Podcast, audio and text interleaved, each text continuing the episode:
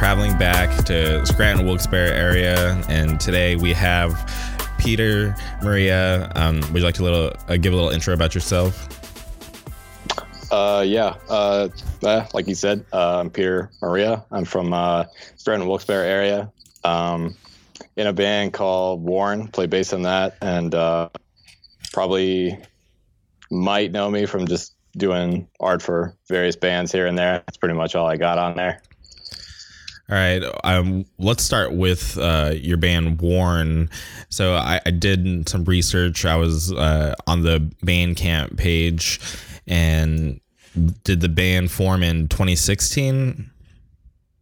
Um, I believe so. The original lineup I was not in, um, but uh, yeah, they came out with the the demo. I think like winter 2016, and kind of uh, started playing like a few like little off shows here and there, and then uh, kind of just from there. So the demo, the the uh, uh, well, the, the demo is not on the Bandcamp, but the EP is the Caged EP. Yeah. And you did the artwork for that, right? Mm-hmm. Yeah, that was before I was in the band, and I, am you know I'm just friends with all those guys, and they all hit me up to do that because I did the demo too. So they asked me to do that, and that was that was tight. Okay. Um, so after you did the artwork for the demo, um, I I noticed that they have you listed as a member for um, the song uh, "Death Grins Back at Me." So how'd you go from just knowing them and doing the artwork for the EP to actually joining the band? Um, well, before I ended up joining the band, I've been friends with singer Dan Schultz for I don't even know how long, probably as long as I've been going to shows. But uh, I hit him up because I just I kind of started playing guitar around the time I was finishing college, and I uh, thought the songs on Cage were you know something I could do. So I just hit him up, and they only had they were only a four piece at the time anyway. So I asked if they needed a second guitar, and it kind of went from there. Um, the Death Burns back at me. That's off the first self-titled EP that we have. So that's that's when I that was just from that so that's when I joined, and uh, that was like the first thing I got to ever record on. So that was that was cool. And eventually, um, you moved from second guitar to to bass. Um, what happened to the original bass player? Um, that was our bass player Kahir. He's um, he actually when I moved to to bass, he uh, he works on some kind of I think farming uh, commune, maybe I'm not sure, but it's uh, it's out it's out um, I guess in the country of PA. But uh, for when I moved to bass, he actually uh, got the opportunity to go to Iceland and work on a horse and sheep farm out in Iceland for about two months in the beginning of the summer, going to the middle of the summer. So we had a bunch of shows lined up already. So I kind of just moved to bass and had most of the equipment already because Kahir just wasn't going to bring it with him to Iceland, you know. So he was nice enough to let me borrow all that stuff. And uh, he's kind of just doing his own interests right now, which is sick. Like I think he's out in Colorado right now, maybe uh, rock climbing. So um, he's always, you know, going to be a member of the band. Like we all love him. He's just doing his own thing right now. So I'm currently still doing bass, which is fun. Both it's fun being in the band no matter what, you know. For sure. So th- there could be like a situation in the future where he actually um, plays with you guys, and you just move back to second guitar. Yeah, absolutely. We'd all we'd all be down with that for sure. All right, that, that's awesome. That, that's kind of crazy to think of like an opportunity to go to Iceland to um, work on a farm yeah, absolutely. He was sending us photos of it, him and his dog, and you just look in the background, it's straight up like like Skyrim, like Norse, like Viking territory. Like it didn't look real. Like it was wild to just to see photos from it. Yeah, I, I can't even imagine being out there because I would just like think about like Game of Thrones. Oh yeah, for sure. All that you know, it's it's straight up like fantasy territory. Like it's it's so cool.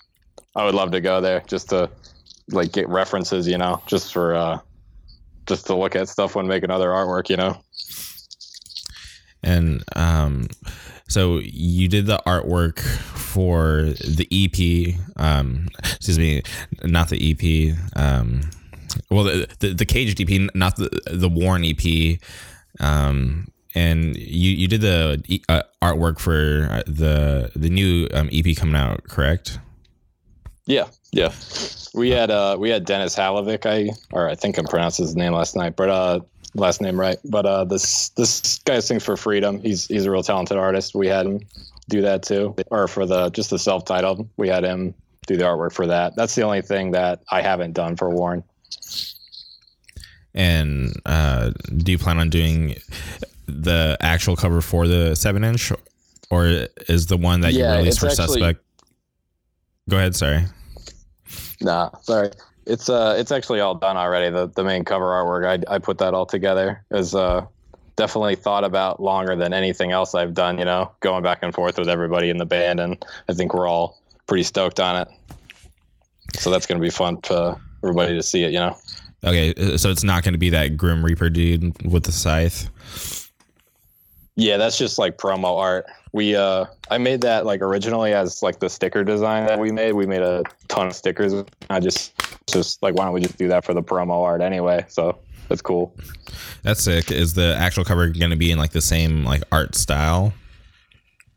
Um, it's definitely a lot more detailed. It's uh something that I drew personally. Like it's uh instead of like the uh the promo is actually inspired by I think a homicide division patch from somewhere I think some homicide division in uh, Philadelphia. Like they have those patches that are real sick, like just lots of Grim Reaper imagery, lots of dark kind of stuff to go along with it. I don't know why they thought about having that as their aesthetic, but I don't know. It was just, uh, that was the reference for the the promo art though. But uh, the new stuff is like straight out of my brain, so that's I, I, I'm I like that a lot more than the than the promo to be honest.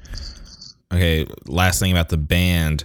Um, you guys you've been actively putting out releases uh, since 2016 and you guys have this single that came out at like you know we're at the end of 2018 do you guys have a release date for the new record? Um, I'm not sure if uh, I'm allowed to talk about details with the record exactly yet, but Okay. we, uh, I think we're definitely going to be getting news out to everybody soon about the physical release of like the seven inch and everything. Um, it might be out in this early spring, maybe late winter. I think though, if if you know everything goes well, like if everything gets approved, that sort of thing. But uh, yeah, all right well hopefully uh, you guys can announce that soon and we'll actually look forward to that in the new year so now yeah, I'm excited for everybody to hear it. uh, for sure do you know how many songs are going to be on it Um, it was originally going to be five, and uh, I think we're just working it all out with uh, the runtime, that sort of thing. So I think we're we might be ending up saving one song for some point in the future. Would love to put it on like a comp or something like that with with a bunch of other cool bands. I think that's the best would be the best use for it, you know. yeah But uh, I think it's going to be. I think it's going to be just four then on a seven inch, which is which is tight, you know. yeah nice um, four song ep Yeah, I think uh, that's that's probably one of my favorite styles of EP. You know, just four very concentrated, well written songs. You know, just four real good ones in a row instead of way too many and a couple are duds or whatever. You know. Yeah, like i listen to like um, hip hop and rap or whatever, and this guy put out a new record. His name's A Boogie. Put out a record. Uh, officially came out today, and it was like 20 tracks and i was like listening to it and i was like damn like it's gonna be it's gonna be a while until i like am like familiar with all the songs and you know some of them are just filler in my opinion and not a i'm not a huge fan of that. So the fact that like you know you guys are putting out like a awesome like four song ep where they're all bangers like i, I think i'd prefer that over like a 20 track um album with like a million fillers you know Yeah, absolutely. And uh, yeah, I think that just works better for for punk and hardcore anyway. You know, because uh, I, I I couldn't tell you like I'll find like a, a D beat record that's like 13, 14 songs, and I'm like, I don't know if I can if I can do this, make it to the end of that, you know. Yeah, or you'll just have to skip to the tracks that you like favor over the others. Yeah, for sure. So, want to talk to you about your art. Um, that's like the main reason why I wanted to have you on because I had uh, Nate Prosciutti on, and he actually suggested that I have you on the podcast because he was, um, you know, talking about how awesome your art is and how cool it would be to have you on to talk about that. Um, so, how'd you get into art? Um, just having you know sketchbooks as a kid. Your parents kind of, my parents kind of grabbed me, you know, art supplies, letting letting the the children, you know, color. Everybody, both my brothers would, we would all do that sort of thing too on uh, something to do on on road trips, I guess, to kind of stop us from yelling at each other, yelling at them, and complaining, sort of stuff. So that was, uh, you know, we have all the old sketchbooks in my house still of just all these horrible drawings of like trying to redraw Pokemon and Digimon and stuff like that. But uh, yeah, that just kind of is how you know the interest in drawing started. You know, and uh, kind of went out through high school. I was like kind of one of the only people in high school that knew what they wanted to do when they were older. Um, and kind of just pursued that. Uh, went to college for graphic design because uh, I guess that's you know a more lucrative field than just illustration, unless you're super talented and you know go for that. But uh, yeah, doing both, you know, you're not you're not allowed to do you're not restricted to just doing one, you know. So it's uh doing both is is great. And combining the two, obviously, you know, they both go hand in hand. Dang, so you said in high school you knew that you wanted to be a graphic designer?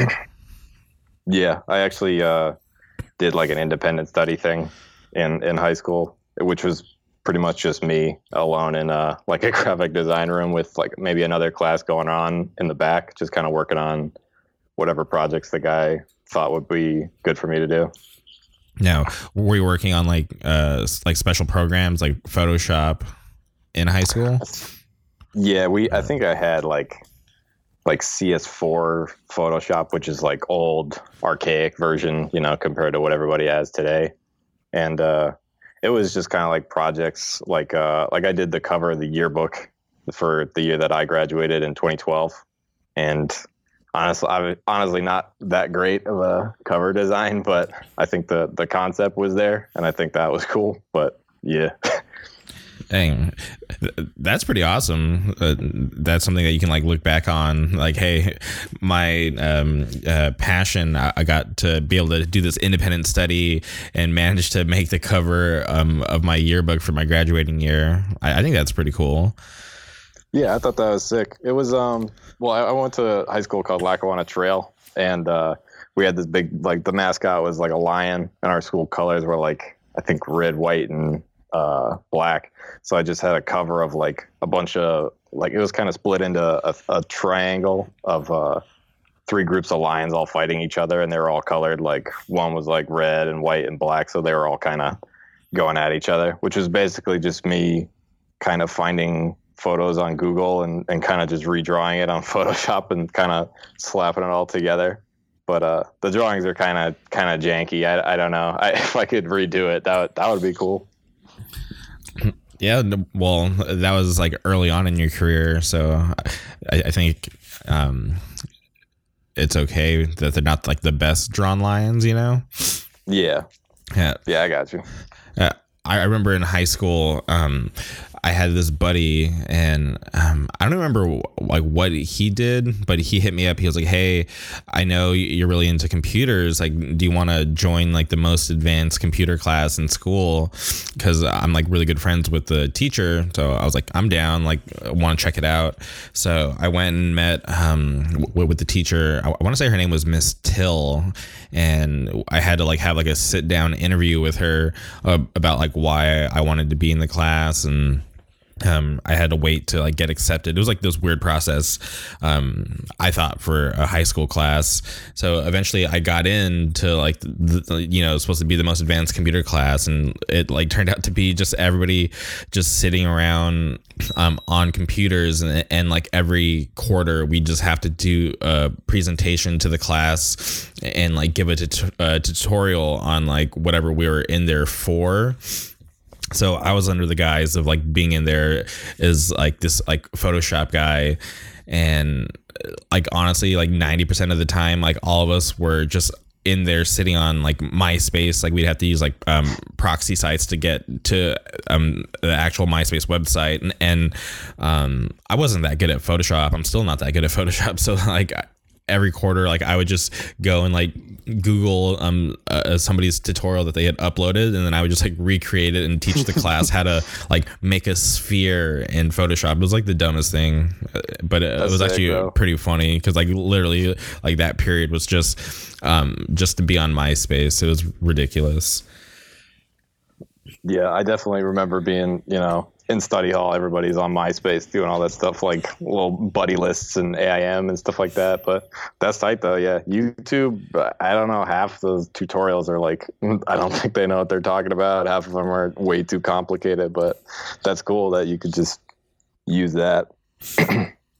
so when was the first time um you actually uh did like artwork for a band Um, I think it might have been a local band in my area. Uh, this band called Single Me Out. It's very like uh, like Lockin' Out kind of style band, I guess. Okay. Well, I don't know. That's that's kind of a broad term, I guess, today. But uh, kind of just like Righteous Jams Boston sort of stuff. okay But um, and that was like when I kind of first started going to shows too. And I hit them up with just like that was when uh, I thought I could just make a drawing and just kind of pitch it and be like, "You guys should use this for a shirt." And uh, it was like the most generic design that a hardcore shirt can be. It was like like a a tag art like agnostic front looking skinhead guy like swinging from a chain on is hanging from the letters and the letters were like made out of brick and stuff and he just had a shirt that it wasn't Warzone's logo it just said Warzone on it and that was it. That was the whole design. It was black ink on a white shirt. And I think they sold out of them which is which is cool. But uh I don't think I have the shirt I got anymore.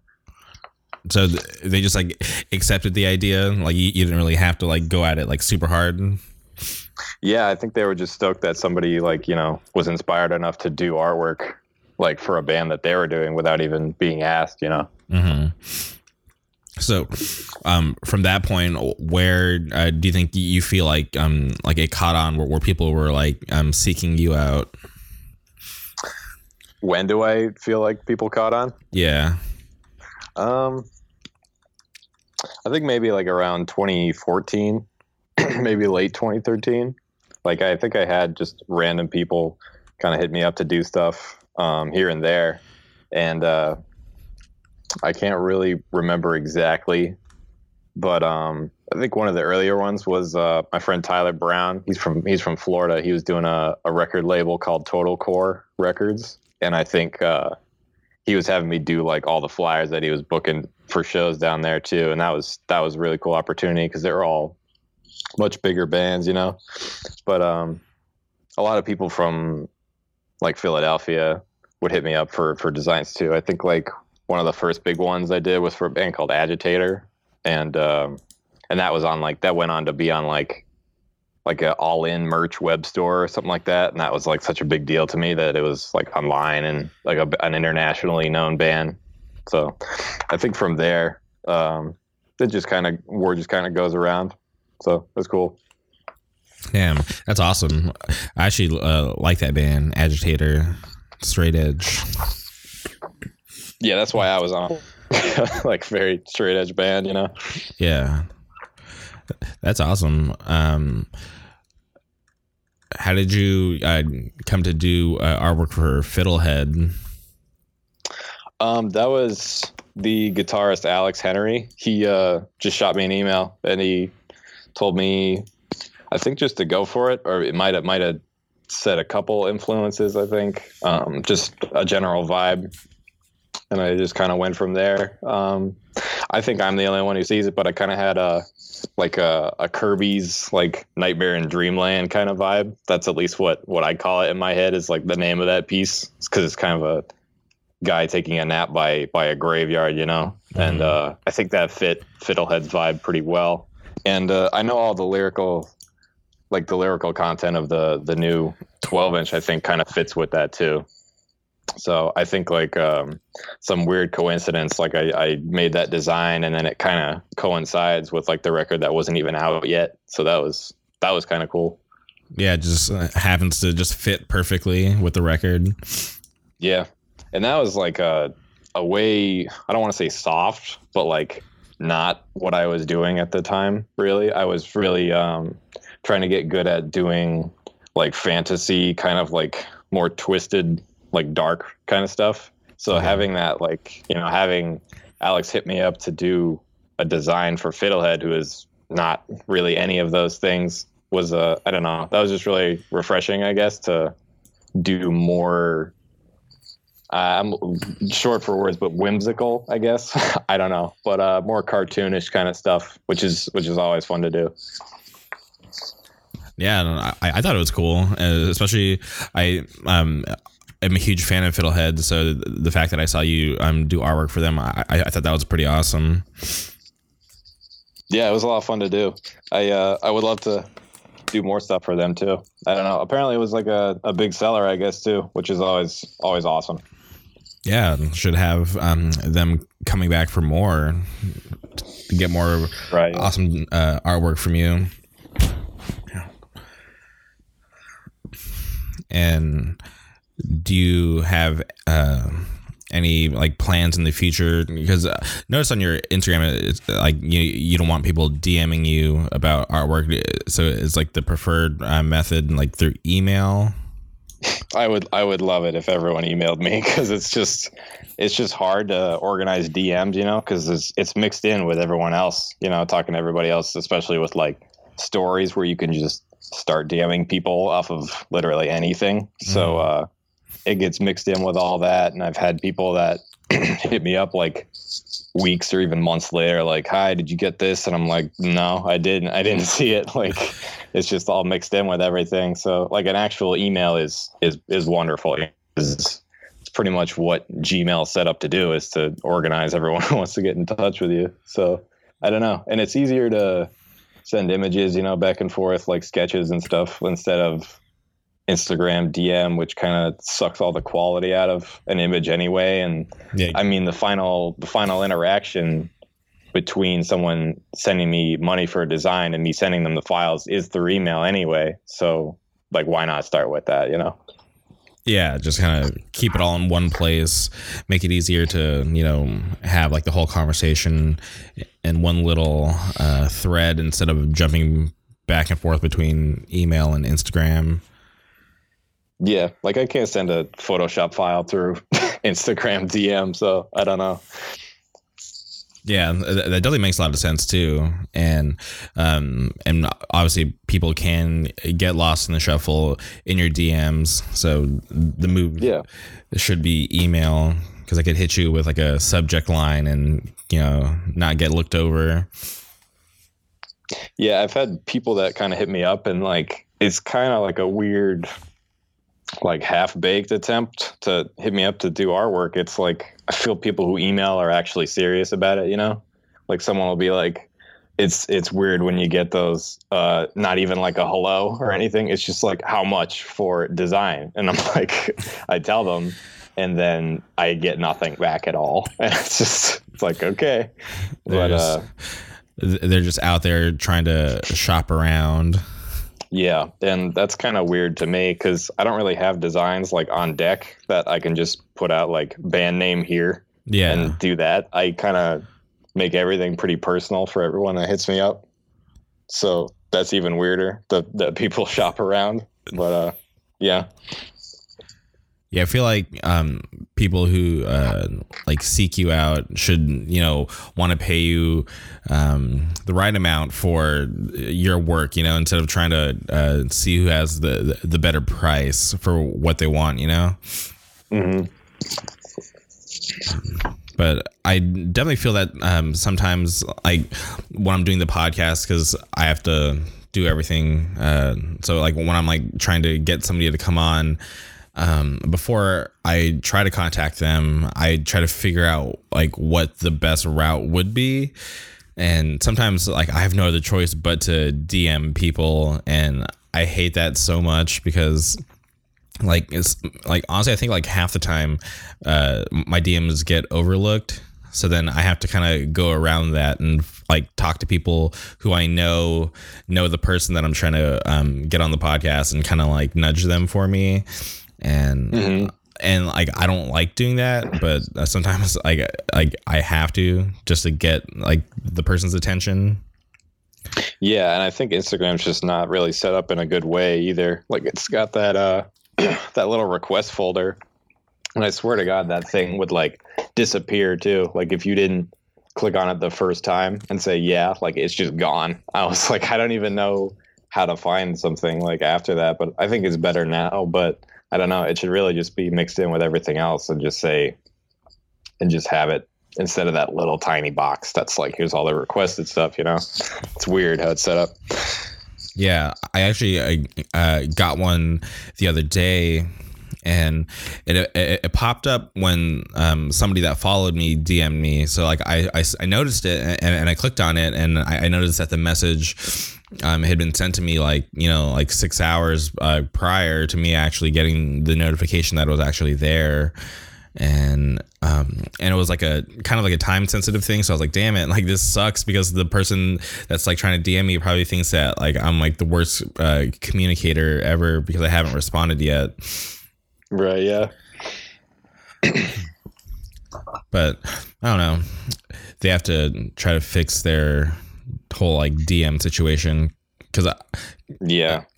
uh, kind of like how Twitter has it, because Twitter, like you know, you, you can have like your uh, DMs like opened or or closed depending on like who's um, following you or not. And I, I kind of like that situation better because it's it's easier to see when you actually get DMs. I didn't even know about that. I'm I'm so I, I don't use Twitter as much as everything else, but yeah, that's definitely a better, you know, idea. they should probably just take a few hints from them and use it for that. Yeah, but they're always well, they're like the competition. So I- don't know how, how similar they want to be. Is Twitter the only one who's not owned by Facebook yet? Because I know I know Facebook owns Instagram. I don't know. Yeah, I, I think Twitter is just um, still just Twitter. I think they're just um, That's not, cool. they're not actually owned by like a big corporation, quote unquote. But I'm sure like there's stuff going on behind the scenes, Oh yeah. which which I think is crazy. Um, like when I first signed up for Twitter, I, I never imagined it being like what it is today.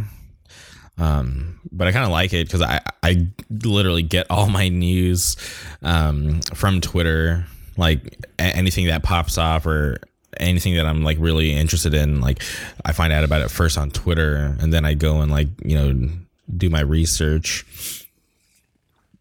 Yeah, it's um it's a weird way how how everybody finds out about stuff. Like the whole uh the whole debacle with like the like the romaine lettuce. I didn't even uh I didn't even know what that was about. I just saw like like five different memes in a row about about lettuce and I was like what's what's going on with the lettuce?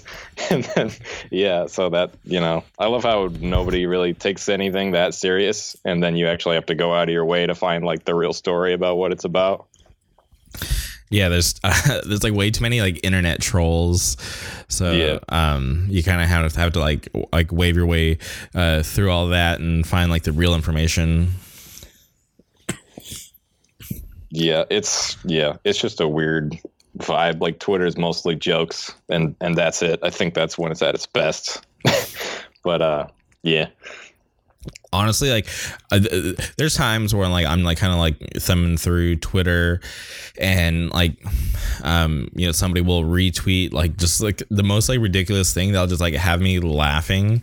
And like there's just like certain times where it's like man like like most of the time the internet's like uh crazy and like full of uh hate and stuff but there's like these like golden moments where like i'll just read like the funniest tweet and i'll just have to like stop and be like all right this is why i love the internet because like this stuff makes me laugh like so hard and like this is the kind of like um, content that I, I appreciate and that I would never see if the internet didn't exist. Yeah, straight up. Like that's why it's like addicting for me. Is kind of just always looking for stuff like that. So, do you follow like like meme accounts or how do you get that content? I think uh, the only one I follow is on Instagram. It's uh, it's one called Marge Spliffson, and that one's always like stuff I've never seen before, and that one that's a good one. I, I definitely recommend that one. Okay, I, am definitely going to look that up because I've never even heard of that one before, and it just sounds it just sounds ridiculous the drummer of uh drummer of Warren follows like so many. Like I don't know, you just think about different people's like interest spectrums or whatever, like on the internet, and I think his is just mostly meme accounts, and like compared to like compared to me, which is like a lot of different artists and and other stuff like that. It's just I don't know. He's always sending me shit. It's it's so wild. Yeah, and it, it's crazy how like there's like a like a, a meme culture because like I, a lot of the stuff that I see, like I just like kind of just like am like mind blown because I'm like wow, like I would have never even thought um, of that like particular like meme and like combining like uh, other memes. It's just like a whole different thing. It, it's just crazy to me the combinations I think is a I feel it's a I feel it's a new thing like this year just combining everything and it's just endless like all the crossovers and stuff like that. I don't I don't know. It's wild. Yeah and I don't even and it's crazy how like um like certain like certain ones will catch on and just like will be on fire and like you know something else in like pop culture will happen and they'll just take it over and i i like fear at some point like it's gonna have to like burn out and things won't be as funny but it's just like doesn't stop yeah it's just like i don't even think about it when i just stop seeing a joke you know like uh i guess like a and there's some that are like I feel like I'm just getting old and I don't get it at first, and it's just it's weird. Like uh, the whole thing with like moths being into lamps and stuff. I was like, I really don't like. I understand, but it's just not that funny. Like, and it just kind of vanished, like out of nowhere. It's gone. Like I haven't seen one in like two months, and I'm like, it's weird how that works. And I don't know. There's a lot of those recently that I just I just don't find it that funny at all. And it's I don't know. There's some that are crazy though that are you know right there.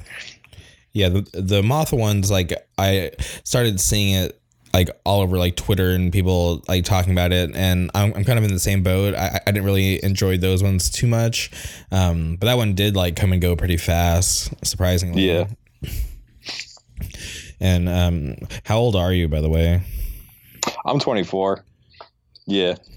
Okay, 24. Um, because you said uh, you feel old. That makes me feel old. well, how old are you? I uh, recently just turned 30, so been oh, around. Wow. Yeah, been around for a minute, um, but still trying to make things happen. That's tight. Yeah, I think I remember uh, listening to uh, the one you did with my friend Ryan, and uh, you were talking about going to the Sound and Furies like from a while ago, and okay. I was like, "Oh, that's cool." That was that was like uh, I think um, I don't know if you're yeah like either 2007 or 2008, but that was like uh those even from like 2011 and 2012. That's when I was like first getting into everything, and I was like, wow, that's something like I could never even think of going to like at that age because it was all the way out in California and like all these huge bands and stuff like that. So yeah, if you were at those ones, like that's that's wild. That's awesome. Yeah, and like when those were going on, like we just thought it was like a cool fest, you know, like we didn't like um like realize like how like impactful like a lot of those bands were gonna be like to the scene. Because at the time it was just like these are like awesome bands. And like I always just try to like live in the moment um and and enjoy like you know what's going on currently. Because I never really know how long like a band's gonna be around. You know, being around in hardcore for so long, you see so many of your favorite bands like come and go. So I've always just tried to like appreciate like what they're doing like at that moment because you know the like show that I'm at could be my last time seeing them ever. So um like going to those fests back in the day, it was always just fun. I, I, never thought that I would look back and be like, holy crap, like those lineups were just insane, you know? Yeah. Yeah, absolutely. But that like like earlier, um, when I was like younger and hardcore, I I would always dream of traveling, but like I just didn't have the means to when I was younger because I like when I first started going to shows, like I didn't have a job. I was like saving up like lunch money uh, just to be able to get tickets, or like I would just have to just like outright like ask my mom to like give me money to go to these like shows that she never even heard of or just didn't understand like why like I was just so desperate to go. Yeah, it's I had a similar thing with that too. Like um like no one in high school that I went to high school with uh, wanted to go to any of the shows that I was trying to go to, and I was kind of pretty a lot a lot more introverted than I am now. Still pretty introverted, but um, yeah, it was kind of hard for me to get out there. And uh, you know, phones didn't have navigation or anything like that either, and I was just learning how to drive, and that was that couldn't be a more stressful situation at that age, trying to figure out to uh, start going to shows that I've never been to before. A real, a real big combo. But um, you know, had to use the parents' GPS, like this old dinosaur GPS thing in a in a car to figure out how to get there and everything, and not knowing anybody. I don't know, but yeah, it all worked out. Kind of just forced myself to go to one on my own, and it was it was sick. It was it was Cold World in Wilkes-Barre, so I was like, yeah, couldn't have picked a, a better one to uh, go to on your own the first time, you know. That's awesome. Excuse me. How'd you uh, get into hardcore? Um, definitely. I, I had a bunch of friends in high school that were uh, into, I guess, like warp Tour metal, like kind of deathcore stuff, and uh, going from, um, well, before that, I was even into like even into kind of like ska and like punk and stuff like that. That was kind of just what my older brother and his friends were listening to, and my friends' older brothers and stuff like that. They had a my friend's older brother had a ska band that we would see at like Battle of the Bands and stuff like that in my high school, and that was that was like the first uh, like foray into live shows, and uh, going from that to like yeah, like I said, like Warp Tour and stuff like that, which was in Scranton at uh this place Montage Mountain, which is huge location, and they would do that every year so that was that was cool. And like i feel like a lot of normal quote unquote normal people would go to warp tour and then just not go to any other shows like throughout the year. But like uh, me and my friends would like try to go to whatever shows we could in in northeast pa and like allentown and even like maybe philadelphia sometimes. I don't know. But uh yeah all that kind of that stuff kind of a venue that we were going to started having less and less shows and each show kind of had less and less people showing up to it and it kind of got depressing. And as uh and i at this point i was totally unaware of like all the cool shit that was going on in wilkes-barre like uh like all the hardcore shows and stuff like that. And i think i saw photos from i think i saw photos from dead end path playing at this venue called Redwood Art Space, and that was like I was like my mind blown by that. I was like, what? Like this is going on 45 minutes from where I live. I was like, and I haven't been doing any of that. haven't been attending any of these shows. I was like, I didn't know any of the bands, but I was just like, this looks way more exciting than whatever is going on near Scranton, you know. So that definitely like drew me in and got into all everything after that, you know. That's awesome. How uh, nervous were you driving to that first uh, show by yourself? It was it was bad. I was like I was like sweating all over, and it was in a really kind of sketchy part of. Uh, it wasn't in Wilkes-Barre. It was uh, it was at Redwood Art Space, which was it's like in a town called Plains, I think, which is kind of like not really wilderness, but like there's no like city or buildings. It was kind of just like gas stations and weird little side businesses and like trailer parks and stuff. And I think that's what Redwood was near was a was a huge trailer park, and uh, it was basically connected to a mini mall, like a strip mall. It was like the end space of a mini mall, and like that's how big it was. I think it's a laundromat now because it shut down in 2012. It's very sad to go by it and see that it's a that it's a laundromat. But uh, yeah, that was that was the kind of vibe of of what I perceived that area to be at that age was like kind of is pretty intimidating, I guess. And I don't know, all of these all these tough guys were there too, so I don't know. It was cool. But you had a good enough time to keep going, right?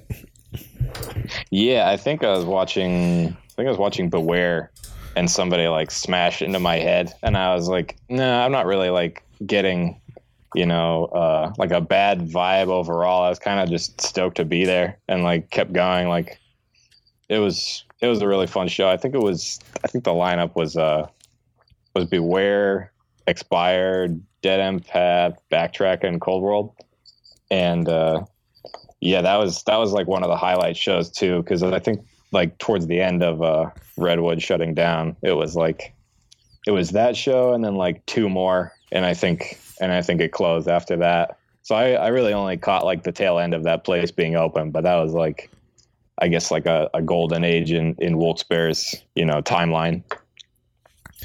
And uh, how did you find out about like you know like other shows after that? Did you like meet people at that show and just start being friends, or was it just all like social media?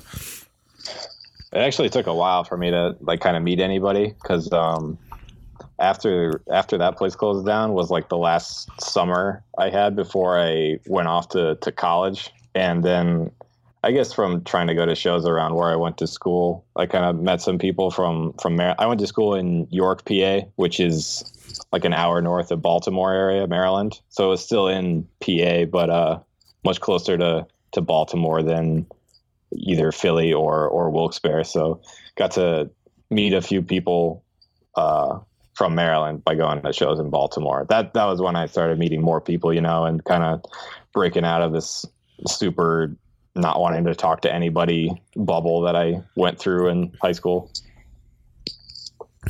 I feel like I'm going through that now. um, uh, yeah, yeah. Even though like I, I have a podcast, um, but like outside of the podcast, when I'm like out in the wild, I'm just like, uh, I was like, I have like my close friends, um, and other than that, I think I'm okay.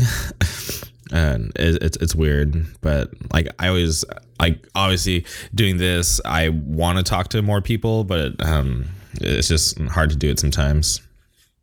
Yeah, I definitely know what you mean. Like, uh, I don't know, going to go like bigger shows and fests like that, and I see, I always see people, and I'm like, oh wow, they they did something that I like really admire. Like I admire their work and creativity. You know, if somehow I have a conversation with them, that's cool. That's like what I would like to branch out and do. And because you know, sometimes people have seen what you do, and it's and it's cool to talk about that sort of stuff.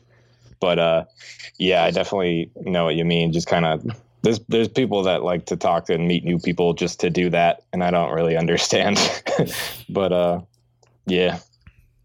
Yeah, like when I'm like a fan of like somebody's like band or whatever their craft is, and I see them in person, like I always like like I'm not afraid to go and talk to them, but I always just like want to um, try to give off like like the good like energy and not come off as like a weirdo or like a crazy like fanboy.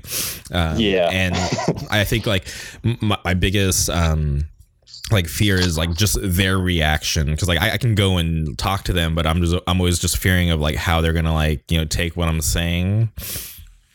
Yeah, I just definitely I definitely agree with that. I don't I don't try to punish anybody, you know, being a weird fanboy and kind of forcing somebody like you can tell someone's like not having a good time talking to you. I don't know. I've just sat there and I've watched like like I've had a friend of mine who's in a band talk to someone who's like a super fan like to them and I can just kind of see it on their face like they're kind of in pain talking talking to them like enduring a conversation, you know.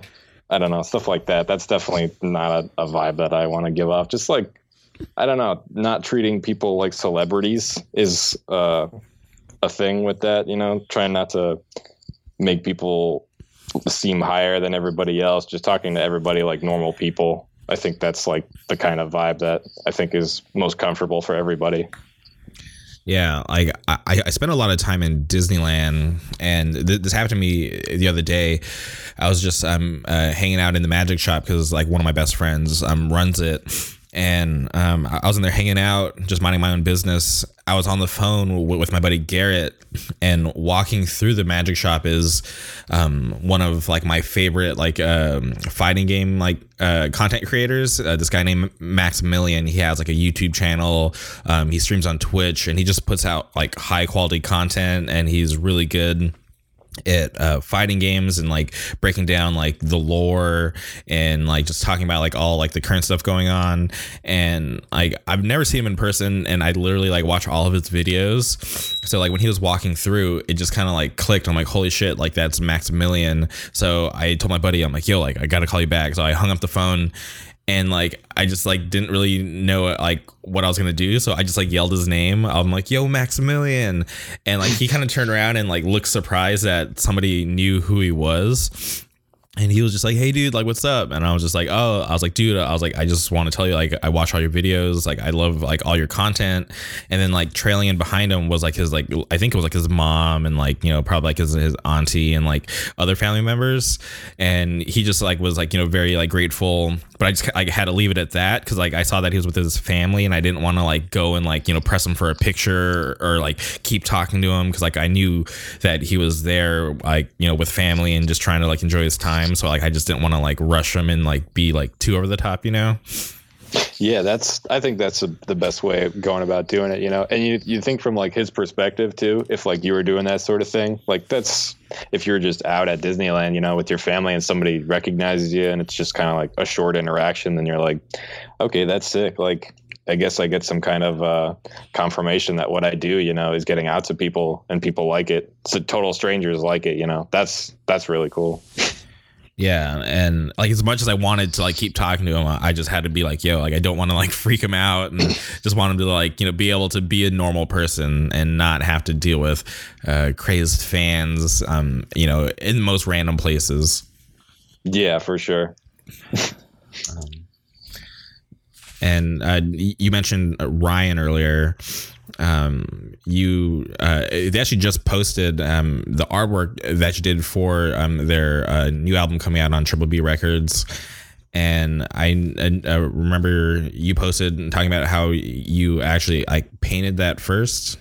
Is that correct? Yeah, yeah. That was. Um, I haven't really, uh, you know, I've always admired like artwork that's that's paintings. You know, um, doing a ton of work into into the cover of something is always is always really sick. And I, I kind of talked to Ryan about it before we even did any work on the on the front cover, and uh, he was talking to me about um, just trying to do something different, I guess. And we've uh, always gone back and forth about you know with the aesthetic of the band and trying to do stuff that's you know not so generic, especially with a genre that they're kind of rooted in of like youth crew oriented sort of stuff and uh, he was talking about doing something along the lines of like cubism or expressionism. Um, I think it's definitely more cubism than anything else, and I think that was a field that I've always had interest in. Uh, like I guess a, a, genre of painting. I've always thought that was really cool, and uh, I think that I was really interested in doing like my take on that sort of thing and uh, taking all, all the aesthetic that we already kind of built up from doing like the promo cover and stuff like that. Like that was in itself kind of a more surrealism sort of thing, and uh, and with that you kind of get a lot of like symbolism and stuff like that, and stuff you can take your own way and apply it to whatever you got going on, you know. And I think it's really expanded on and in the the 12 inch cover, you know, there's a lot of different ideas there. And um, Ryan's got really, really great lyrical uh, content and material. Um, I think, you know, we both influence each other to, we kind of bounce off back and forth with uh, his lyrics kind of reflect the art that I'm doing. And, and, you know, sometimes the art that I do, uh, you know, provides inspiration for, for lyrics too. So I think it's a real a really cool collaborative effort between the two of us. And I'm really stoked how the how the front cover came out. That was kind of my first attempt at doing a painting for an album cover. Obviously, I like I've done painting like in college and high school even, and I'm not like only like maybe a quarter of those are, are anything good that I enjoy looking at from time to time. But the one that I just did is something that I'm I'm really stoked how it turned out. I put like close to nine hours into that, which is more than anything else I've ever done for commission for an artist, you know? Yeah, it definitely came out like awesome because I even told him that I was into the promo art, and when he mentioned that um, the promo art wasn't gonna actually be the cover for the record, I, I was like really curious to see what the cover was gonna be like. And when you guys um, posted it the other day, I was like, you know, pretty happy to see that it was like kind of in like that same vein, and just the colors is cool. It's just there's like a lot to look at, you know. Yeah, I definitely think it's kind of uh, an evolution from the promo art. You know, the promo art's pretty simple. I, I drew that with like a, I don't know, a Pilot G2 pen and uh, kind of took black and white markers and color that. I think I only did it with like a gray marker and like a, a blue marker, and that was it. Like super simple. And then the 12 inch was, uh, I think it was either on kind of like a canvas paper or just like a flat kind of Bristol paper, which is just like a thicker watercolor kind of paper. And that was with like tube watercolors that I've kind of had like in my room for a while and not really used for anything. They're they're kind of expensive, so I was like not wanting to waste them on something, just kind of messing around from time to time. So I'm I'm really glad I got to, you know, actually use some high quality materials for for something like this. So you um paint it and then how do you get it to um to be digital? Did you just take like take a picture of it? I don't know. I have a I have a, a nice uh, Epson kind of quality scanner that's for that's pretty much what I use for everything to to digitize it.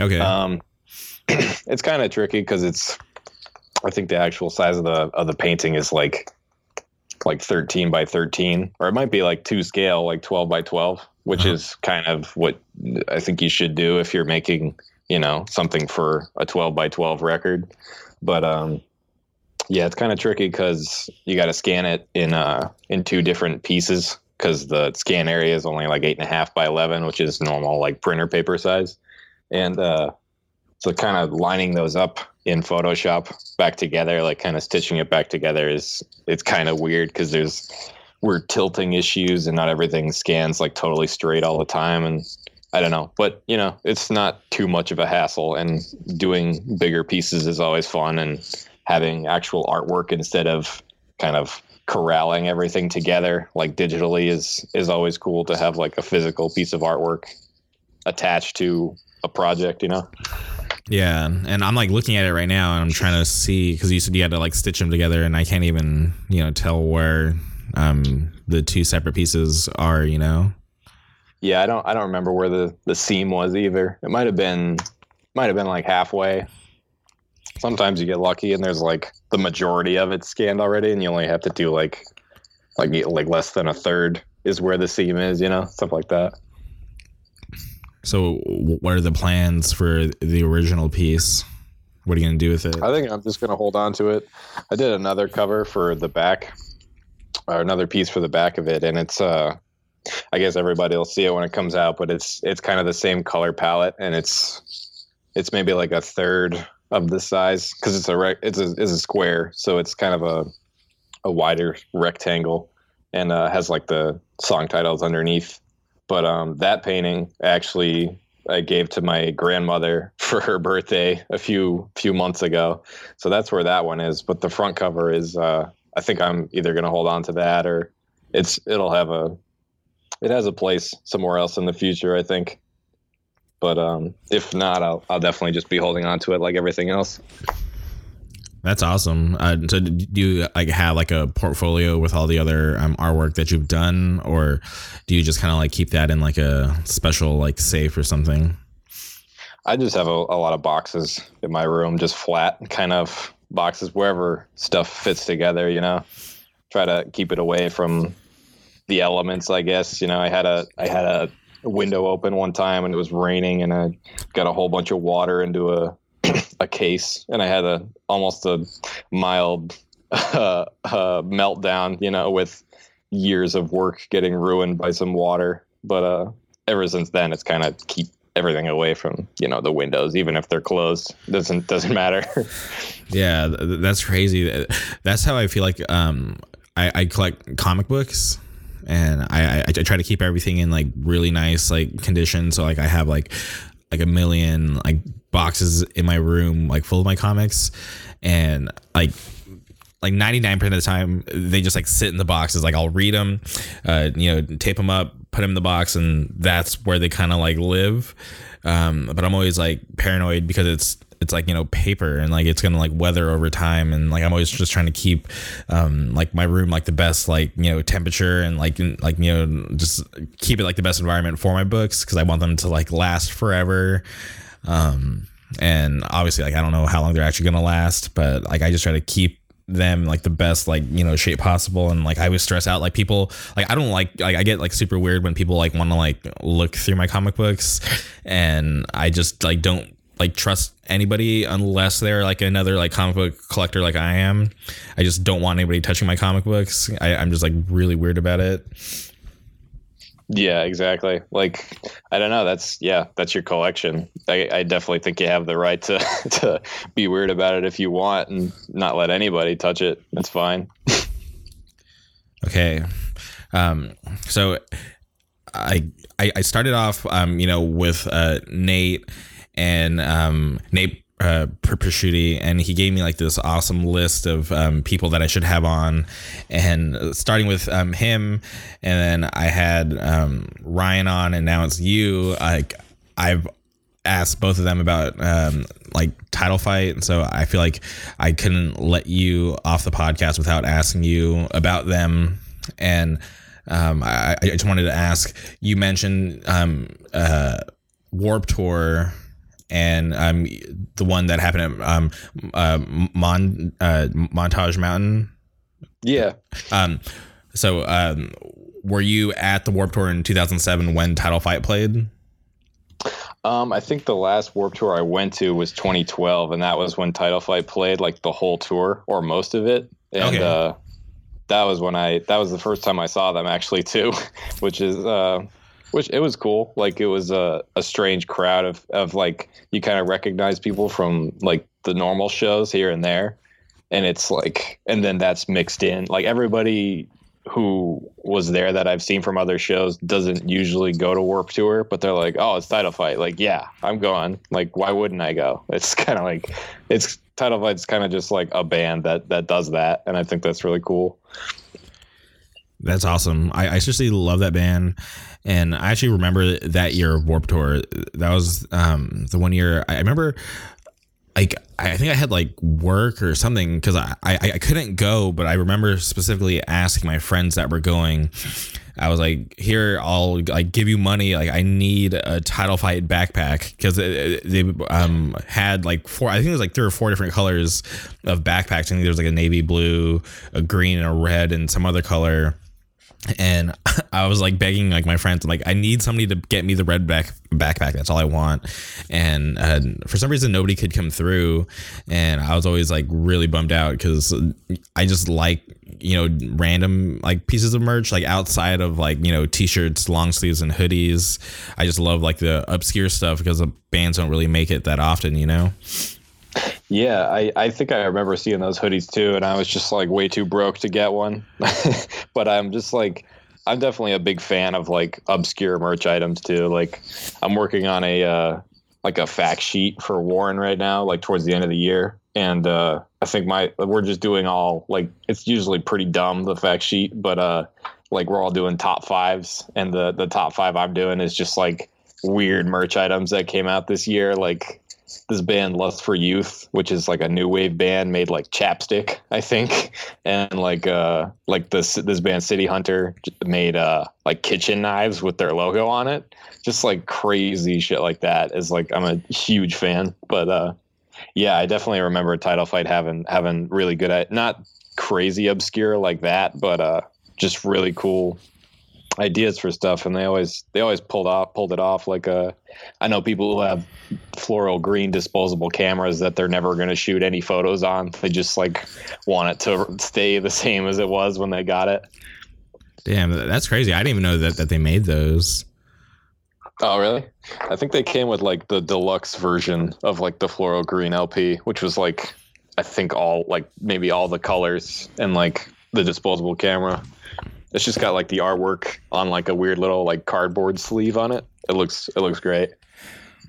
Yeah, I, I feel um like I I don't collect records, so like whenever bands do pre-orders, like I just don't like I I want to support, but I don't collect records. So I like when bands like do like different pre-order packages that like don't include records. Yeah, I I'm definitely on that boat too. Like I kind of fell off buying records like as much. Like uh I think that's cool though too when they when they do just kind of like a package of like just kind of all the merch items that go along with it. Like I know I know Title Fight made like sweatpants that uh had like 3M ink in it to go along with like the cover of Hyperview and that was like another huge thing that everybody was going after.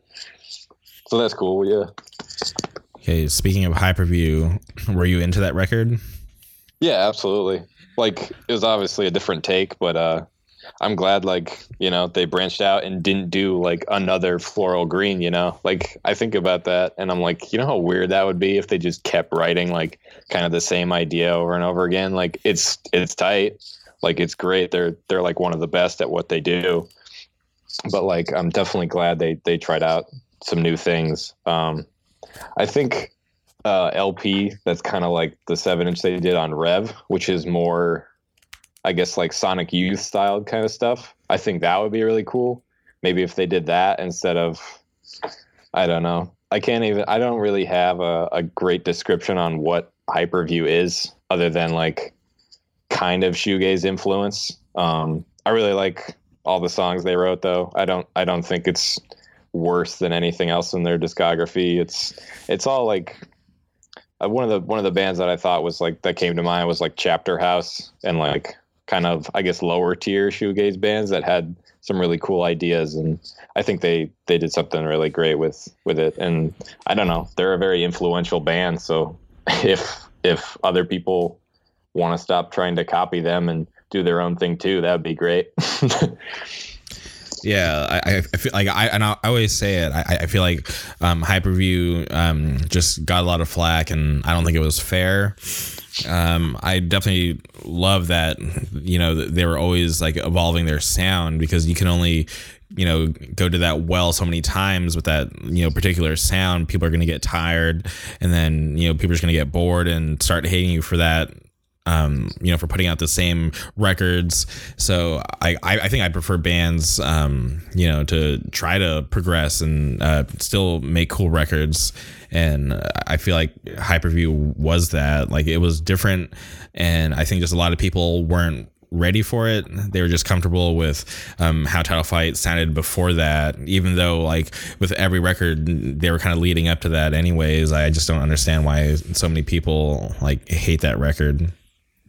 Yeah, I definitely agree that it wasn't fair for people to to hate it so much. I didn't even like I didn't even really see that much hate on it like when it came out, but like years later I still p- see people that are like I think the worst is like when people like title fight will post anything like on their Instagram, like the I forget what it's called, like title fight fan page or something like that, title fight fan club, but like all the comments are just like when's title fight coming back? Like is uh like why is hyperview so bad and stuff like that. And i'm just like i don't know. Like i don't know why people are so uh against like the the whole progression of it. But um i don't know. I definitely i definitely think they had some good ideas on it. I would love to see them come back too. I'm i'm on i'm on board with with the title fight please come back sort of thing but uh, if I don't have to see memes about it anymore, that would be great too. I was actually gonna bring that up. Yeah, it, it, yeah. It's, it's, crazy that like their like absence has like you know affected so many people that you know these memes are like catching on and like we're seeing like where's title fight memes because uh, like I can't think of like any other band that's like you know in the scene that have like you know got that kind of like you know praise. Yeah, they're definitely they're definitely up there and like probably the one of my favorites. Like definitely super influential too. Like everyone in the band has so many ideas and like just stuff that they're into. And uh it's weird when people don't like title fight at all. I don't know. They're just like being from this area. It's like if people because I've heard people say like, "Oh, I just can't get into title fight," and I'm like, "What do you mean? Like, I don't understand." Like, they're just a band that's so great and doesn't is it's a flawless discography in my opinion. It's weird when people don't like that band, but I don't know. They're just a super special band for for everyone in this area. Yeah, I, I think even like um, so I first saw them, it was Sound and Fury 2009, and I remember leading up to that. I was just like, okay, the the bands that I really want to see um, at this fest are. Um, I remember it was uh, Mother of Mercy because I hadn't seen them. Um, haven't seen them at that point. Uh, the Carrier, um, Bad Seed, and Title Fight those were like like the top bands that I wanted to see that um, were on the bill. Um, shout outs to Naysayer, they played a secret set, but I, I remember um, like just leading up to title fight i was like this is crazy. Like i've listened to this band like on myspace. I've seen like you know videos online and like it's like cool. Like i finally get to see them and just like i'll, I'll never forget like seeing them. Uh, there was like some random guy who like stage dove before their set even start and i'm like this is crazy. And like there's so many people that like came into the room and like just like piled in and it was just so packed for them. And like i'll just never forget like that like my first time seeing them. And even back then like it's almost almost like 10 years ago like it, it, was a big deal you know and they hadn't even like popped off at that point they were still you know just a, a just like a normal band and uh, just like I, I, I don't even know where i'm getting at like i just um know back then like i thought it was special to see them and like I want to see them again. Um, you know, at some point, hopefully they do come back and play a show or play multiple shows so more people can see them. Yeah, that's that's wild. That lineup is insane. Also, um, uh, yeah, that, that that's I think that that the first time I saw them was Warped Tour, but like really the first time was um, seeing them at this skate park in Scranton, and that was just like uh, I think it was a floor level show, and it was just people jumping off of like like hubbas and stuff like that, and and like skate features and shit. Like that was like the real deal title fight experience, and yeah, I definitely wish that would come back too that uh that show they played in I think in Amityville in uh early January like of this year. Um, I don't think many people knew that that was like going to be the last time that they played for a really long time, and uh, I don't know. I I tried. I wanted to go, but I didn't know anybody around my area who was going, and then apparently most of everyone went and got tickets. So I was like, all right, I guess uh, I guess I'm not going to that. But um, yeah, they haven't played Wilkes-Barre since 2015. So that was like uh that was like the I guess impromptu record release for Hyperview, which was like them, Cold World, War Hungry, West Point, and uh, our friends band Maniac opened that. But um, yeah, I definitely agree. Like it's always been a, a really cool experience seeing them from time to time. And it's always like a big deal too. Like them playing their hometown is like sells out in like 15 minutes and like there's even like like lines outside the venue like even when everyone already has tickets and it doesn't make any sense because it's like that's there's never been lines at shows in Wilkes-Barre it's always just kind of like show up and hang out and then the show starts it's it's weird because we're not that we're not a major city so stuff like that is strange. Yeah, and, and title like, fight kind of brings that in. Yeah, it's crazy, and man, hopefully they, they do come back because like you know it's awesome that they went and played like that um that show in Amityville and like I saw the video online. I was telling Ryan this when he was on the podcast, and like the set was so cool. Like I created a, a playlist um, from their set list, and I, I listened to it like all the time and just uh, you know hope that one day they'll make it back out to California and you know they can play Wilkes-Barre and just I don't know maybe get back into it or, or maybe they're just not into it anymore. Who knows? Yeah, I'm really I'm really not sure how they all feel about it. Um, they're all doing cool things though, you know. Like uh like the guitar player Shane has been he's been doing artwork for for tons and tons of bands like this past year and it's been so cool seeing him like, you know, branch out and do other stuff. It's it's sick. And like it's cool to have other people in like the area who do art for other stuff like that and get to talk about it and because it's kind of like me and my friend caleb uh hartnett i think i forget how to say his last name but um he's like he's another person who you know actively does art for bands like in the area. So it's like kind of us three. And like i don't know. It's always cool to talk about that sort of stuff with everybody. But everybody's doing their own thing and it's it's cool. Like as long as people have something going on you know. I know jamie has another has another band called haze too and they've been a band since like maybe 2011 or 2012 and they were like that was kind of like the same guitar effect that's on hyperview but it's like more like a punk band. And he has this one woman singing. I've never i've never met her before. I don't know what her name is but she's it's a combination of like kind of abrasive punk sort of stuff but with her singing on it. And it's a really really cool idea. Like they really pulled it off with that. And they like finally came out with like a full release this past i think it was on halloween or like just towards the end of october so that was cool to see too I didn't even know that. I actually have to look into that because yeah um, uh, he was the singer of Bad Seed, and I was always been like a fan of him. So I was like, all right, gotta check that out now. yeah shane's sick he's great Um, have you ever heard of uh, the artist David Choe?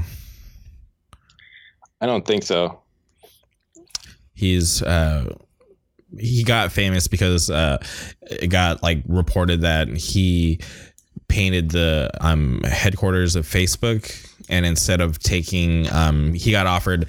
Um, his options were he could get paid sixty thousand dollars, or he could um, get shares in the company. And he said, "Screw it! Like I don't need money. I'll just take the shares." So he like painted the offices. Facebook blew up, and then um, it got leaked that he had like all these shares, and he's like a like a billionaire and um, he's just like this crazy like artist. And he just kind of like just does whatever he wants now because he just like like he's so rich like just money doesn't even like matter to him. And like he's like had like multiple different podcasts um his own like uh Choe show is what he calls it. He's in like a crazy punk band. Um I think he's like pretty interesting. Um, if, if you've never heard of him, you should definitely check out his art, and I'd be curious to know what you think about it. Yeah, I definitely will. It's uh that's definitely the dream, you know, to uh pull off like the one big thing that kind of sets you up to do everything else, to do like whatever you want to do. Yeah, no, for sure. I work a corporate job. I don't really talk about it too much, but that is kind of funding, um, you know, all the other things that I'm doing, like my website, the merge, this podcast. Um, so the goal is for all this to take off, so I can quit that job.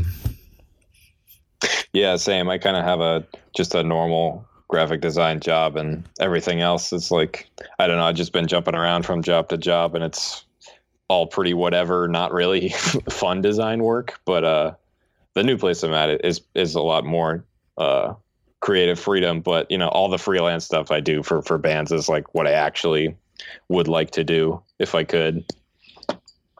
And the new place that you're at, are you like like uh like an employee or are you like just contracted or like how does that work?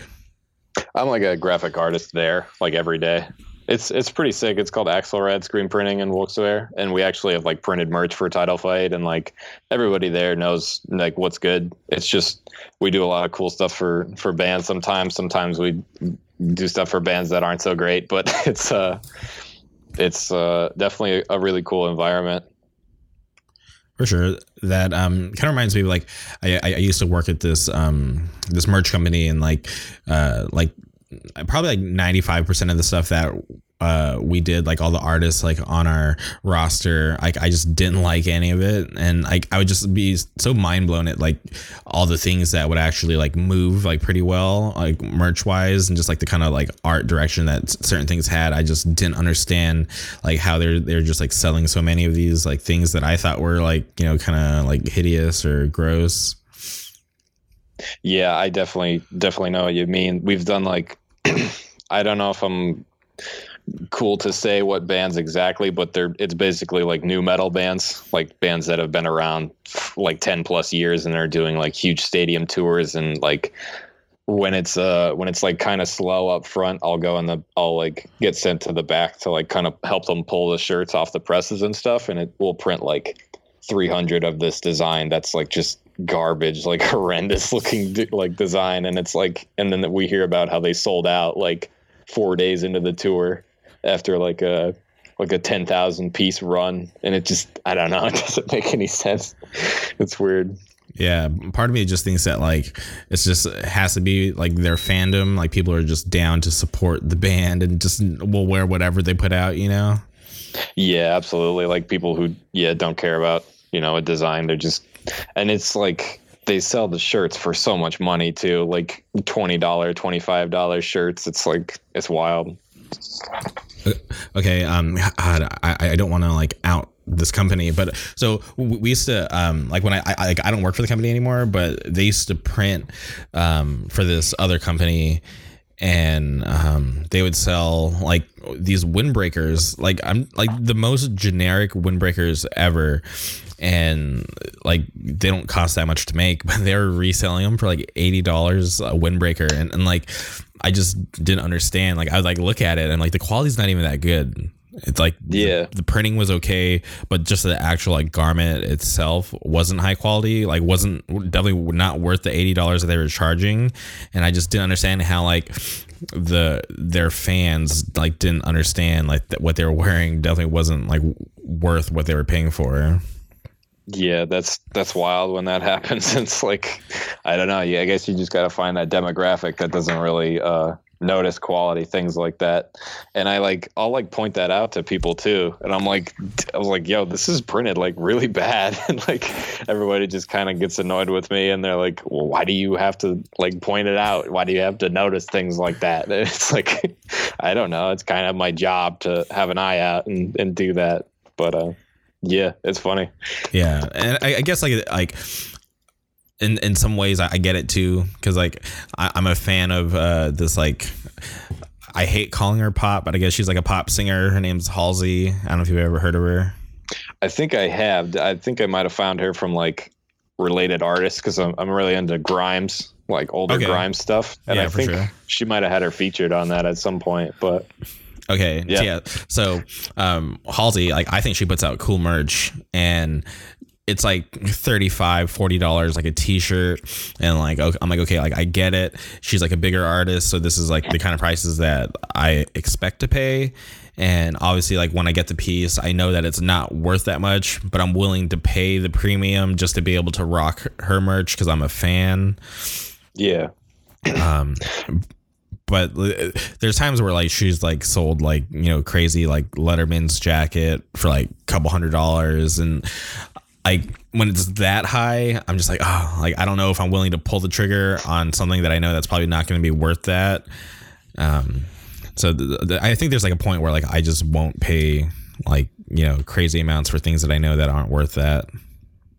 Yeah I think um I think they always have an idea of like a really high quality merch item, and then when they like kind of make it for the general public, it's like, oh, what's the version of this that costs the least amount to make, and like people won't care either way. And it's like maybe the first couple they make are like real high end, and then like they kind of find that generic item that's like whatever they can print like a uh, it's like a quarter of what the the wholesale value is of the product and all that sort of stuff gets gets pretty complicated but uh yeah, I definitely like it when when like like normal bands, kind of like lower level bands, will make kind of expensive things like uh, because you know it's like pretty high quality, I guess. Like um, I forget what I was at a Turnstile show, like maybe 2015 or 2016, and they had like five hoodies they made with uh, Carhartt work in progress, and they like had like 3M and like embroidery everywhere and stuff, and they were like seventy five dollars, and like they only made five of them, so I was like, it was for like just a tour, and I think I think they sold out of them by the time, or maybe they had like a small and like an XL or a double XL at that show. Because people were you know going off and it's you know i think carhartt stuff is is pretty well made. So it's just cool ideas like that. I think that's like the best version of of a of like a high end item you know? Yeah and i'm like like willing to pay for quality if it's there. But if i know that um, the t-shirt that they're selling for you know $40 literally cost them like you know four bucks to make that's when I'm just kind of like you know start getting like kind of hesitant to spend that. Yeah i think uh i think my my mom went to an elton john concert back in like i forget what year but i asked her to get me a shirt and uh she gives me the shirt like the next day and she told me it was $30 and i was like you could have just not gotten me that. That would have been fine. And it was like not that good of a design either. It was like i don't know it was like a bunch of collage stuff on it. And it was i was like yeah you could have you could have passed on that. This is like i think it was one of those real thin t-shirts too like the kind of like the tissue paper shirts that i'm just not a fan of anyway. And i was like i'm really appreciative of this but like i don't know if i'm gonna wear this shirt ever. Just gotta hang it up in your closet or fold it and just tuck it away. Yeah. Yeah for sure. Man that's crazy. Yeah, and like I always get, like get kind of like okay, so you're, you're, talking about like Elton John and the shirt being thin. Like I'm like yeah. a I'm like a huge Disneyland fan, like or just Disney in general, and I'm always at Disneyland. And uh, like they put out um like cool designs, but just like the um shirts, like I don't know if they have um like a deal with Hanes. I've never really looked into it, but like every shirt that they print on is on Hanes and just like the quality is just not there. But like i understand they have to like mass produce this because they're like servicing like you know millions of people. And like it would just be way more expensive to actually do decent quality stuff at, at that rate. So like i understand. Um, but it just like pisses me off at the same time because like there's so many cool things that i want to like you know like buy and like wear but it's just like the quality is just so low. I, I just can't spend like the you know a super premium price for like a crap t-shirt. Yeah, I definitely know what you mean. And like the like a company as big as Disney too is like so many pieces of like the same design, you know? Like definitely trying to do like the the least amount for the base shirt stuff like that. Yeah, and, I, I find that their um their vintage stuff, like I go on Depop and see like people selling like Disney merch from like the '90s, and back then the quality was like way better than it is now. So I'm like more inclined to pay the normal prices today for like an older piece.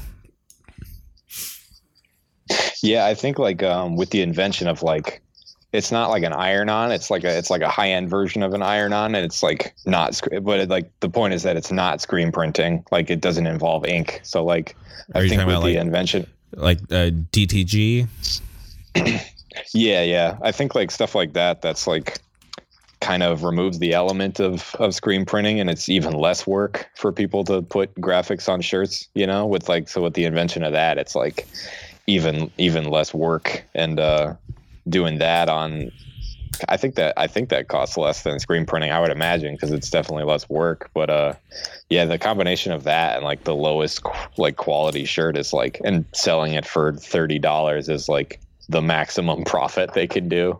It's just wild how that works. Yeah, and it, it's a trip because like, um, obviously like most people won't understand like you know the difference in like printing quality but like they sell crazy amounts of merch. Um, but i'm just like one of those people that like aren't willing to um, buy like crap stuff. Mm-hmm. yeah i definitely feel you on the on the getting the older stuff too. That's all like you know a lot more work put into it and it's it's higher quality too and it's yeah it's it's cool I definitely look for the older, um, like I, I, think a good example with that of like like the times kind of changing is like horror movie T-shirts. Like I find I have like a bunch of those, and they all have uh like the dates and stuff printed at the bottom when they're produced, and they're all like uh like a four color process of the the movie cover. looks like it's so sick. Like I have a I have this Jacob's Ladder one, and that one's like only like white and blue and, and red and it looks it looks insane. And like i think i've seen like i've tried to find other shirts from them and they're all direct to garment like just boring versions of the movie cover. And it's weird how uh how people don't really have like a creative idea for for doing newer stuff. Like the easiest way out i guess is what you could say. So are you like a huge um like horror fan I think pretty moderate. I don't know. Within like the past couple years, it's definitely something that I've gotten into a lot more. Like it's, it's I keep finding weird stuff, so I just keep going into it. I guess like uh, it just hasn't really run out for me yet. I'm kind of getting into like the B like C territory of like where I'm not even watching. I'm kind of just like flipping through it to see if anything cool is happening and because you kind of get those sometimes that's like you watch a whole thing and you're like wow that wasn't good for any percentage of that experience. So it's like i don't know. But sometimes there's there's really there's really cool stuff out there. But um it's fun. Yeah. Had this buddy who was like super into horror and i remember um he showed me this um i, I want to say it was like i guess b horror it was called like uh homicycle and like the the the killer was some guy like in like a like uh who rode like a motorcycle and he had like his whole like biker outfit and he wore like a biker helmet so you couldn't see his face. But i swear like the whole movie was like filmed on like an iphone. Like the, the quality was just so bad. But i, I think it, it was oh like it, it was at the point where like it was so bad that it was good. I don't know if you've ever experienced that with those movies. Oh yeah for sure. Like like I have a bunch of movies that I that I just adore, and I know they're terrible, but uh, that sounds sick. I think I'm looking that up right now, and the poster is like the poster's nuts. It's just like very 80s. Like like the logo is great. It looks like motorcycle graphics and like just fire and laser beams and stuff. That's really cool. Yeah. There's this movie. There's a movie that I really like by this. Uh, I think this guy Neil Marshall. He directed like this movie, The Descent which is like a very good horror movie, actually, like actually well done. But he did he did this other movie called Doomsday. I forget when, but it's like it's like three movies put into one movie, and it's like it's so wild, and it's just I rewatched it like a couple months ago. I was like, yo, this is bad, but like it's like Mad Max. Uh, a zombie movie and like a medieval like gladiator movie like all put together and it just doesn't really like it's such a weird vibe, but it's it's so sick at the same time. Like it feels like it should have came out when like Escape from New York came out, and like it's really that kind of vibe. And like I don't even think the lead actress has gone on to do anything else because of how bad that movie was. so like, yeah, I don't know. I definitely agree with you. Like sometimes they're they're real cool, and sometimes they're just like they totally miss it. I think like a general self awareness of like knowing that your project is kind of insane is is good and then like people who take it way too seriously kind of doesn't really work out. Yeah because they're already you're already acknowledging that it's not going to be like the most like you know intense like horror film. You're just kind of just doing your thing. Yeah. I think that's that's how i heard like the new aquaman is too. Like it's uh it's i think somebody said it was like borderline saturday morning cartoon like anime level like ridiculousness. And i'm like i guess that's cool. I don't know. Because like I didn't think it was going to be that good because Jason Momoa is kind of a terrible actor. But uh, but uh, other than that, yeah, I think that's that's cool. Like just taking stuff seriously and and and or not, you know, and having having a better time with it. I think definitely works out. Yeah, I didn't have like high expectations for Aquaman because like I'm, I'm so critical of like comic book movies in general. Oh yeah, and um like the re- the reception that it's gotten like has been good. Um, but like the one question that I like I ask everybody who like praises it, like I just want to know if they liked it better than like Wonder Woman, since like Wonder Woman's like um like DC's um, like you know top like comic book movie right now and like um in most everybody's opinion. And like a lot of people that I talk to say that it's not better than Wonder Woman but it's better than everything else. And I'm like okay like that's cool. Like, I, like I'm happy for them. Like I, I want to see them do good do better than what they have been putting out. So like that's a good sign. Like I haven't seen it yet but I, I, I plan to watch it at some point Yeah, I, w- I would love to see it at some point too. Um, I didn't get to see Wonder Woman in the theaters. I just saw it kind of at my house whenever it, it, you know, made its way under the home video sort of stuff. And I was like, because I was kind of in that boat of like, yeah, it's DC. I don't, I don't know if it's gonna be it's gonna be worth it watching this one. But yeah, it was definitely definitely went past uh, expectations I had for a DC film. It was it was a lot better than uh, I don't know. I walked in on my parents watching. Uh, I think uh, Justice League, and I was like, "Yo, this is really bad. Like, I don't know if you guys should keep watching this." And they're like, "They're like, yeah, why is this so bad?" And I was like, "You guys don't even have opinions on movies. Like, they just watch anything." And like, they're like, when people like that are like, "Yo, this is bad," I'm like, "Yeah, I think I think that's a a good sign that something's really not wasn't made that well." Yeah, that was a huge bummer to me because I felt like like that movie was going to kind of determine like like DC's fate in this whole like you know comic book movie race, and like I just don't understand like how they botched like the Justice League when they had like you know like I feel like you know all the right people to play those superheroes and they just just didn't do a good job and it just sucked. Yeah, I definitely agree. It was it felt like a 45 minute long movie. Like it was such a weird uh like pacing. Um I definitely agree with the casting though. I'm trying to I'm trying to remember who's the Flash. The Flash was great. I think it was, I think it was Ezra Miller. He did a, he did like such a good job. He was like one of my favorite parts of that movie.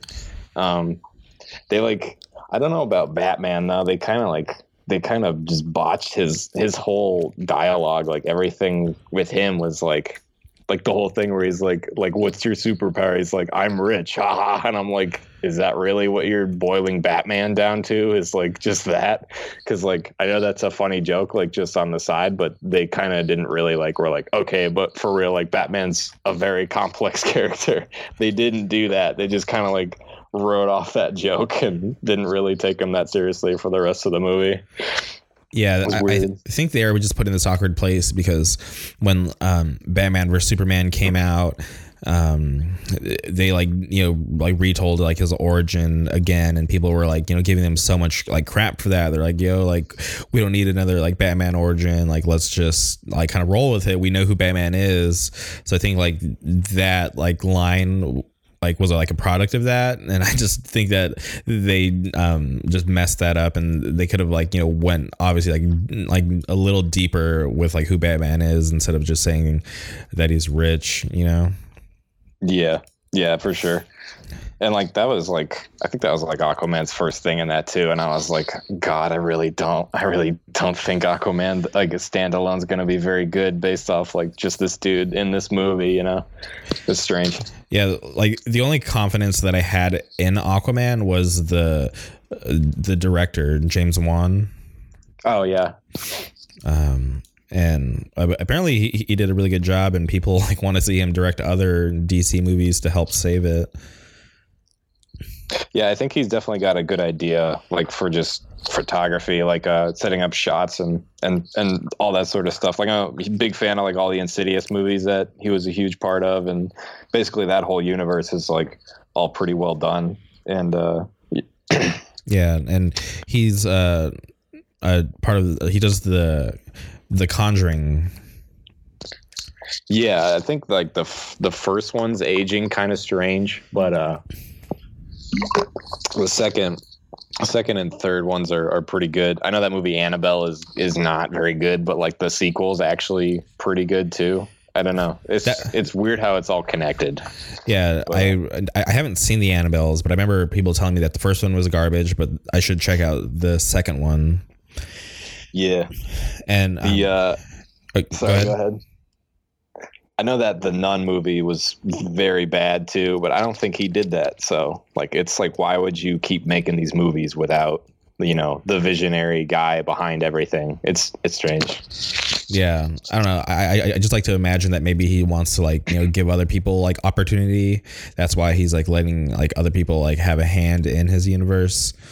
But uh, the nun was really bad. I like watched it and like I was like, this is so stupid. Like this one like you know uh, character from like the, the Conjuring, like this is like their like whole like backstory, and it just made no sense because of like how like powerful they were, like or how powerful the nun was in the nun um, compared to um, the Conjuring.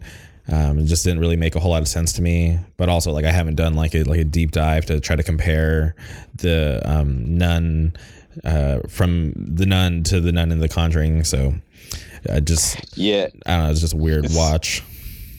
it seems like all she can do is like possess other people in the Conjuring, and then like in the Nun, she's kind of like her own thing, which is which is weird, like a weird disparate kind of tone from movie to movie. Um, but yeah, I, I think that's a weird. I was excited for that movie too, because because that nun was like terrifying. And in Conjuring Two, there's a scene where uh, the woman's daughter's in a hallway, and they and they point at her like it's like a real drastic cut shot to her just at the end of the hallway, and it's it's very very uh shocking. And it's like something that i kind of like imagine when i'm like walking around like alone. It's just kind of like seeing that like that's kind of what my brain does is just uh imagines weird scenarios from movies and stuff like that. And like that's kind of like the placeholder of like the scary thing that's going to be there is like that lady. And i'm like wow this i think the nun's going to be very terrifying. And it just kind of flopped. So that was weird Yeah, um, maybe they'll do the Nun too, and somehow um, redeem the, the first one. I don't know. Yeah, they have like a big timeline now, and like I know the Nun is like this the super prequel to everything, so maybe they can just leave that and just kind of go forward with it. I, I don't know. Yeah, we'll have to see going forward what they will do with that. I just want to see the next Conjuring already because I, I remember after the second one came out, James Wan came out and said that he already kind of had like the timeline picked for the, the next one, and um, it was going to be like a pretty cool, like a l- little more modern story. Because I, I think he said it was supposed to like take place in like the eighties. Oh yeah, that'd be sick. I think uh, the second one was like second one was like in the seventies, right? In like London, which is like such a cool time period of like you know bands and stuff like that. I think they were playing like uh, I don't know. I think a shop had like the Smiths playing or something like that, and I was like, oh yeah, this is when they were like relevant when they like started being a band, and like I don't know, that was a cool choice of time period. I think like the '80s thing is like still pretty cool. I don't know. I feel like there's potential that could like wear itself out with like I don't know the whole like Stranger Things aesthetic and getting really popularized with stuff from the 80s. But uh, I don't know. I think he could do a cool take on it.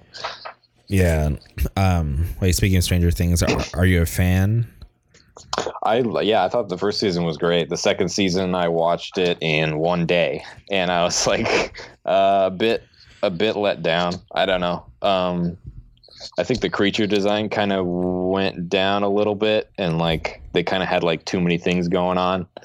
Um, but I definitely think the like the whole like life cycle of like the Demogorgon was a cool idea, like them showing you how that works. But uh, I don't know.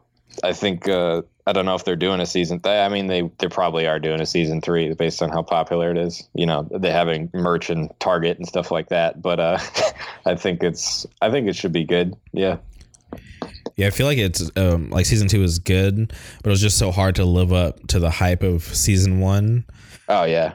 And um, yeah, I hope season three comes out soon because it's just hard, like for just the cast, because obviously like um, they're kids and like at this point they're just growing up and like you know I feel like it's like just kind of like a race against the clock. Like if they're gonna try to keep this like storyline going for these kids, or maybe they'll just have to kind of like do like a time lapse and you know kind of like age them in the show as well. Yeah, because I know they were doing it like like the first year, the- like the first season came out in like the fall of I don't know three years ago, and then the second one came out a year later, like exactly. So, and they didn't do it this year, so it's kind of. I think they're probably gonna have to do something like that. I don't know. Those guys are uh, those guys are doing pretty good stuff. Like everybody who was in it, like a, a bunch of those actors. I don't know. I think it might have just been the one kid from Stranger Things doing it, but uh, they all. I think they're off you know, doing cool stuff Yeah. aside like, from Stranger Things. So that's cool. um, yeah, that Millie Bobby Brown, she's in uh, the new Godzilla. Oh yeah, that's gonna be sick. Yeah, like I, I saw the trailer and I'm like, yo, like I'm pretty stoked about this. hmm I don't know how like if it's related to the King Kong movie. I think people were saying that it is somehow, but I, I don't know. Yeah. I think uh, I I think the Godzilla from 2015 and the new one are, are both going to be great. yeah, I, I never saw um uh, that new King Kong, but yeah, but allegedly there's like a there's like some sort of like post credit scene where like um like it's kind of like building up to King Kong versus Godzilla. So like I, I think we might see some something of that in this Godzilla film. Like maybe like they'll get their own like post credit scene to to tie the two films together finally. Yeah, that'd be sick. I uh honestly the King Kong film is weird. Like it's got a weird I, a lot of people like everybody who I talk to about it is like really a big fan of it, but I like there's a weird vibe about it that I don't really understand. Like it's I don't understand why I don't like it is what I'm trying to say. But uh yeah, I don't know. I think a fight with them would be cool. I, I'm stoked to just see him fight King Ghidorah instead. I was like, I think this would be a much more interesting fight to finally get like a 2019, you know, cinematic take on King Ghidorah would be very sick. So I'm excited for that. Yeah, it's definitely gonna be um, pretty interesting. Um, but it, but it's weird to like um, like be at the age where like I'm seeing like a lot of things uh, that I saw as a kid like being remade. Yeah, I definitely agree. Like, uh, like I know like the new Jurassic Park was like terrible, and I was like, you guys should just stop doing these because they're they're only getting worse. And it's like, I don't know if nobody does them right, like you shouldn't bring it back. Like it's weird. Yeah, because I don't think anybody was like clamoring for that. They just kind of like put it out there. Yeah, and I mean like the first one that was the the new one that came out, I don't know, 2015 like was just a bunch of callbacks to like the old stuff anyway. So it was like what's the point if you if it's just a big nostalgia trip? I don't know. Yeah, I feel like they probably saw the success of um, Star Wars Episode Seven, which like that's basically what it was was just like a big nostalgia bomb, and people would just love that, like ate it up. So maybe they were like, oh, like we can try that out too. Yeah, you're you're definitely right. I uh I thought that that was mm-hmm. a cool take though, you know, the like yeah, like I was saying like a like a 2019, you know, take on those old franchises is definitely interesting, but it's like if they're not willing to try anything like, you know, plot-wise new, then it's like it's weird. It's just a big effects thing. That's all people want to see, I guess. Yeah, because it's crazy. Like these days, like CGI, just you know the way they can just like seamlessly like make it like look so real. It's it's pretty crazy. Yeah, I definitely like. I'm. I'm like. Don't get me wrong. I'm definitely a big fan of like what people are able to do with CGI. It's just like um, I don't know, using that as a, a primary um, draw to your movie is like getting old, and I think people need to start doing actual well written movies instead. Like, uh, like I guess a good example of like me not really caring about uh like the story too much is like the last Pacific Rim movie that came out, and I was like, yo, this is literally live action, like anime, like this is like Neon Genesis kind of shit, and I was like, I kind of love this, but it's also not a good story like at all, and the most of the acting is pretty bad, so like, I don't know, it's a weird like on the fence kind of issue. I've never seen that, so I, I I've seen trailers, but I just never really knew like what it was. I just never um really watched it. It's just giant robots fighting monsters that come out of the ocean. Like that's basically the the plot, like the main draw to go see it. Okay. I don't know. Well, all right. Um, you know what's crazy? I think this is the the longest we've ever gone on the podcast, so I, I think this might be a good place to to end it. Um, before we go, um, is there anything you'd like to uh, shout out or plug? Um, uh, yeah, we talked about one step closer. Definitely shout them out. They're doing big things for for the you know the scene, getting us, I guess, some more attention. You know, but um, I'd love to shout them out. Love to shout out uh, Nate's band, Choice to Make. They're you know also holding it down here, and uh, yeah, I guess shout out like my own band, you know. but uh, we got yeah, we got a record coming out pretty soon. I'm really stoked on that. It's like the best stuff we've we've ever written in my in my opinion. So love to shout that out. Um, yeah, shout out to a lot of our friends' bands in uh, in New Jersey too, like Shackled, Fence Cutter, all those dudes. I love those guys. Um, yeah, I think that's that's all I got. All right. Well, there you have it. Thank you, Pete, for coming on. Um, shout outs to Nate Brachetti for linking us up. Um, shout out to everybody listening. Uh, thank you again. This has been awesome and really fun. And uh, we'll be back next week. So make sure to tune for that. This has been another episode of the Jamie K podcast, always on top.